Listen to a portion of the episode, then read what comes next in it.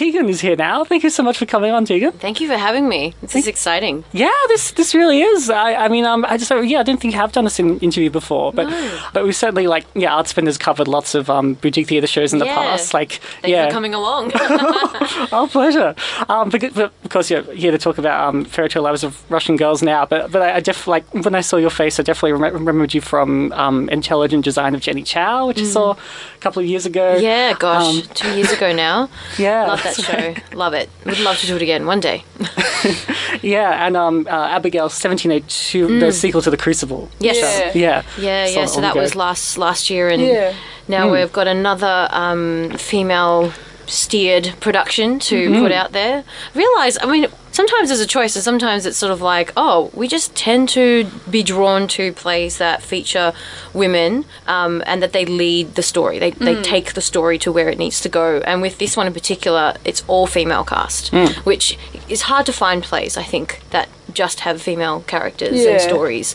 Um, so we're very excited to bring that to, to Melbourne. Yeah, what I found really good about like Abigail um, 1782 1702. Oh, true. Sorry, that's, that's all right. terrible. You can tell that I'm not a history student. anyway, um, I loved it that it kind of incorporated kind of a female character, Mm. but it wasn't as if that defined her. Like the thing that right. defined her was more like the story generally. Yeah, the things that were happening yeah. to her. I mean, we always get, I think, stuck in a trap of saying, "Oh, a strong female lead," you know, that's strong, and it's like, well, women aren't either that or not, you know, like Yeah. just as multifaceted as any person.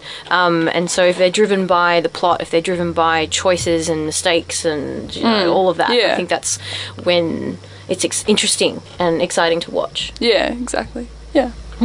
So, um, yeah, could you tell us a bit about the story of Fairy Tale Lives of Russian Sure. Girls? I guess like the story is in the story of the show, but also how it came to be and Yeah. the production. Yeah. Um, so Meg Miroshnik, I hope I said that right. uh, she wrote this um, probably as a way to kind of tap into the fact that she has roots in this other country that she has never really been to. Mm. Like, or mm. she didn't grow up there. She grew up in the US, and that, and I have similar. Like, I can identify with that of you know being born in Australia in Melbourne, but having my mum from Malaysia and going back and visiting and kind of going, wow, this other world. If I was born there, what would it be like?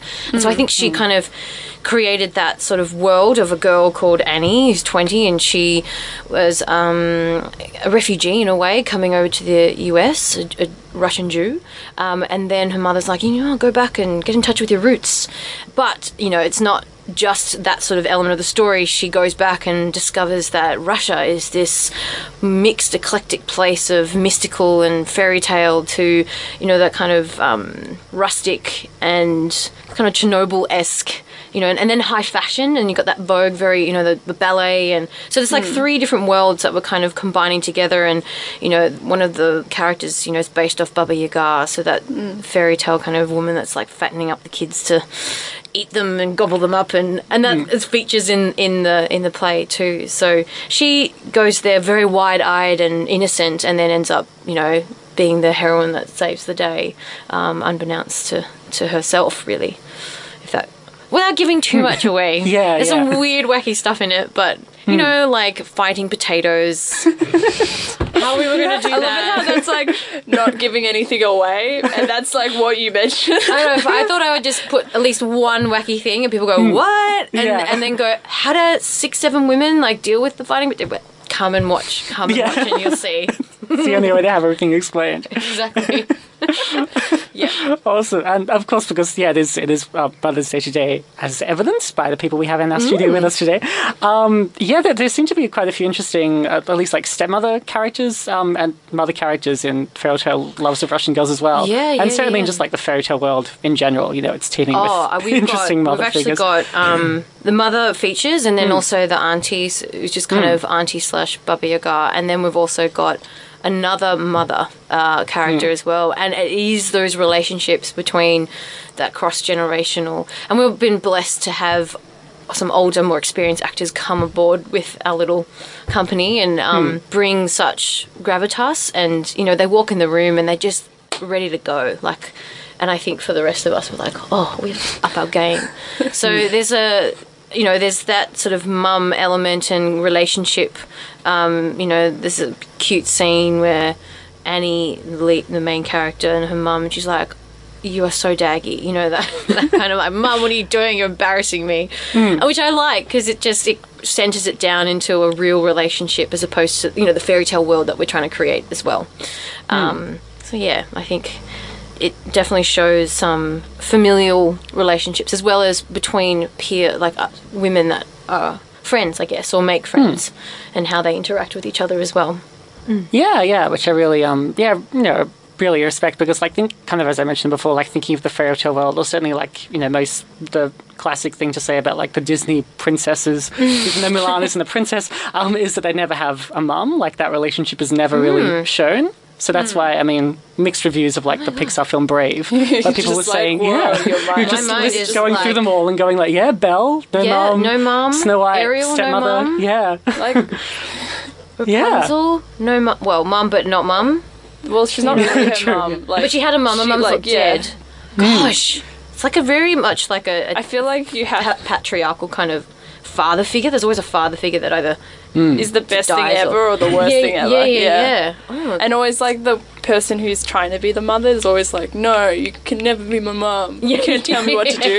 And I'm always hmm. like, oh, why can't they just have it like a nice person who's just like, I, know. don't know, why do, can't you just have a supportive family? you know? yes So, because it's got fairy tale in the title, and being a mum myself here on Mother's Day, would you recommend though that the themes are a bit too dark for a, a younger audience? Like I'm thinking, say, teenagers, that type of thing. What What do you think? What would you recommend it to be seen? What would you think was the age limit? I'm just not quite sure. Oh yeah. Um, I would pro. I'd probably say like an MA. 15 plus if we're going Okay. Oh, yeah. film. Well, that's the only kind of rating I know. Okay. I think, yeah, Yeah. older, definitely. I mean, look, there are some swear words. Yeah, But, but- I mean, PG yeah, films have swear words yeah, sometimes too. okay. Mm. Um, there's no, like, compared to Abigail 702, there's no um, blood, like lots of copious Yeah. blood uh, in this one. um, it's, I mean, it's a bit absurd. You know, and, uh, to be fair, like I had friends um, who came along to see Abigail, and the youngest was in grade three, and she Okay. loved it. She was just like, oh, Okay. what's going on? So I So think if your um, child is mature, like I if you've got so. a mature child, there's there's no um, violence that they're going they're going to freak out about. no, it's just I mean- the themes are reasonable mean, there are- for their maturity. There Yeah. are like there are violent elements, like there is some weaponry potato in it. fight. the potato fight, and there is you know an axe and things like that. But it's all like it's obviously fake. Like Yeah. it's not. We're not trying to make it realistic that suddenly a head's going to roll. No, there's no heads that fall off. I'm not, I don't know what I'm saying. So, sorry. Yeah, I think if you if your child likes um, theatre and they're interested in and you know that mystical world, I think that they will kind Yeah. of go ooh, you know, and then probably want to go and explore the stories that are kind of based Great, on that. You know, Hansel and Gretel and Yeah. um, yeah, and they all have dark. They have darkest sides do, anyway, which is good. I think it's just the violence. So if it's only just the potato it's stylistic. This, it's a stylistic. Of sounds good. Violence. Classy. It's I mean, classy. one of our actors, uh, Felicity Steele, she is the a fight choreographer. Oh, which she's done I would love to have and that as years, my so job.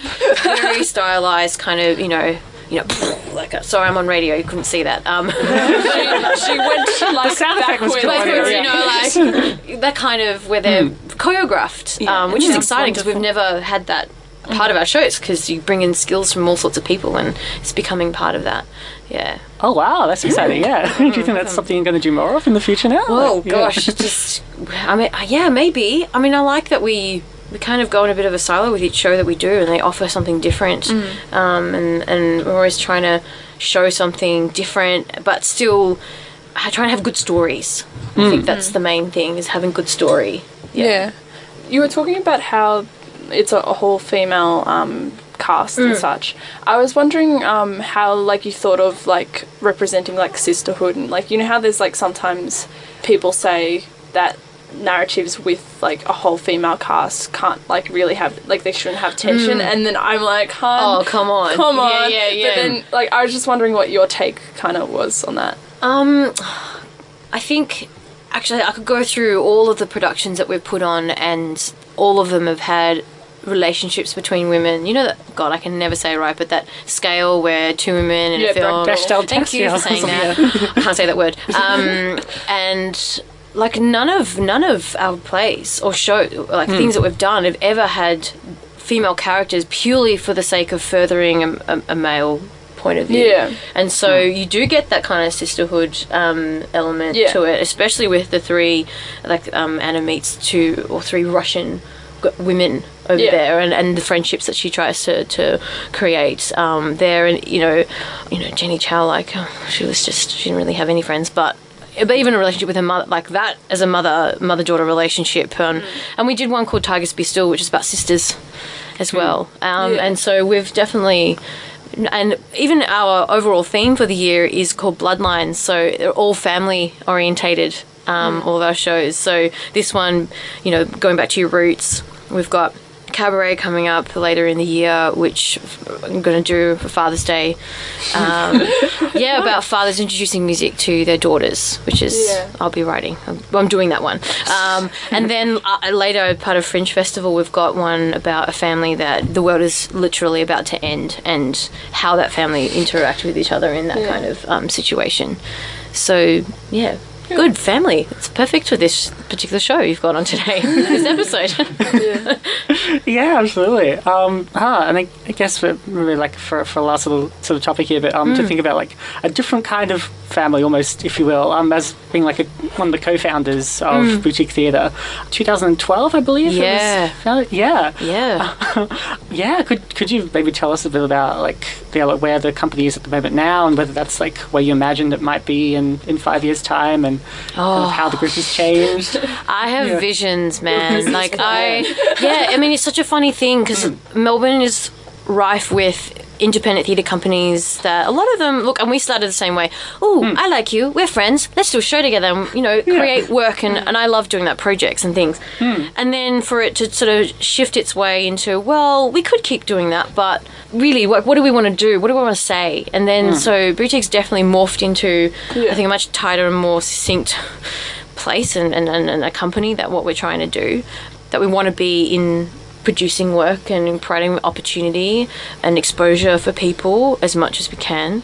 I mean we're not funded at all um, and that's something that we're like we've pushed through uh, without any kind of funding and we'll, i think we'll continue to do that we're getting very good at finding cheap things like like we needed a wardrobe my sister because she's a set designer and she got it for like five dollars fifty i'm like how do you do that that's from an shop? Was no, that's eBay. That's her like Oh, doing her okay. bidding bidding thing. I'm like, you know, if you bring in that kind of you bring Yeah. in that kind of um, creativity to it, I think we really start to see what you can do with not very like not a lot of money, and we can still create beautiful things. So my vision is like I, I would love us to maybe get a little bit of funding. That'd be nice uh, eventually, and continue. Like I love a base of operations. I'd love to have a black box theatre that we would then run and, Yeah. and you know create, and so other people can have another space that's affordable to put on shows and curate. And so I mean, for me and um, and the others too, and yeah, Yeah. Yeah. we just get, we're still here, which is it's, it's just a feat in a way for five years to be still around and still going strong. You know, Yeah, it's like yeah. no, we should be stay. We should stay. We Yeah. should stay and, and do shows. Oh, absolutely, yeah. Well, thank you so much for coming in, Tegan. Thank you for having me. Absolute pleasure. Um, yeah, anything, any last things you wanted to say about, um, yeah, boutique theatre, fairy tale lives of Russian girls, Mother's Day in general? Did you want to give your mum a shout out on this particular episode? Oh, it'd be so funny. My mum's one of those mums that's just like, oh, don't bother. don't bother with it. I remember those Mother's Day stalls that you'd go to, Oh, and you would like pick. And I remember, I remember once like this is so not related to boutique, but mums, mums, right? It's all about mums. And I bought. I thought she will love this mm. collection of plastic knives and forks that you know for picnics. She just love that, and I was so adamant. I would have been grade two, thinking, yeah, mum's gonna love this, and she. Mm. She's not. She's not an actor, so her face when she opened it up was like, "Oh, okay." but it became a very fond memory of me and my oh, mum. You have to laugh now. You do, no, you totally do. And I think that's when I realised at a young age that presents, you know, should be about what they want, not what you think would be good. Like, you know, you got to really tailor it. Do you know what happened with me for Father's Day? I bought my dad shaving gear and stuff like that. He's never shaved in his life. he's got like a beard that he's had since like the 70s, literally. and it was the funniest thing because he's like, this is the most pointless gift you could have ever gotten me. Are you trying to tell me something? I should, you know. Yeah. But no, thank you very, very much for being uh, really a great support to what we do and coming in and seeing our shows and talking about them and getting our name out there. And It's great. I love Oh. this show. Yeah. Yeah, all pleasure. And thank you so much for bringing all these wonderful productions out. Well, yeah, to everyone who gets to see them, yeah, including us. Thank you. Wonderful. Oh, well, yeah, just just quickly. So, Fairytale Lives of Russian Girls, for people who want to see it, it's playing at uh, Irene Mitchell Studio. That's 28 St. Martin's Place, right? South Yarra. Um, from May 19 to 27. And yeah, thanks again, Tegan. Thank you.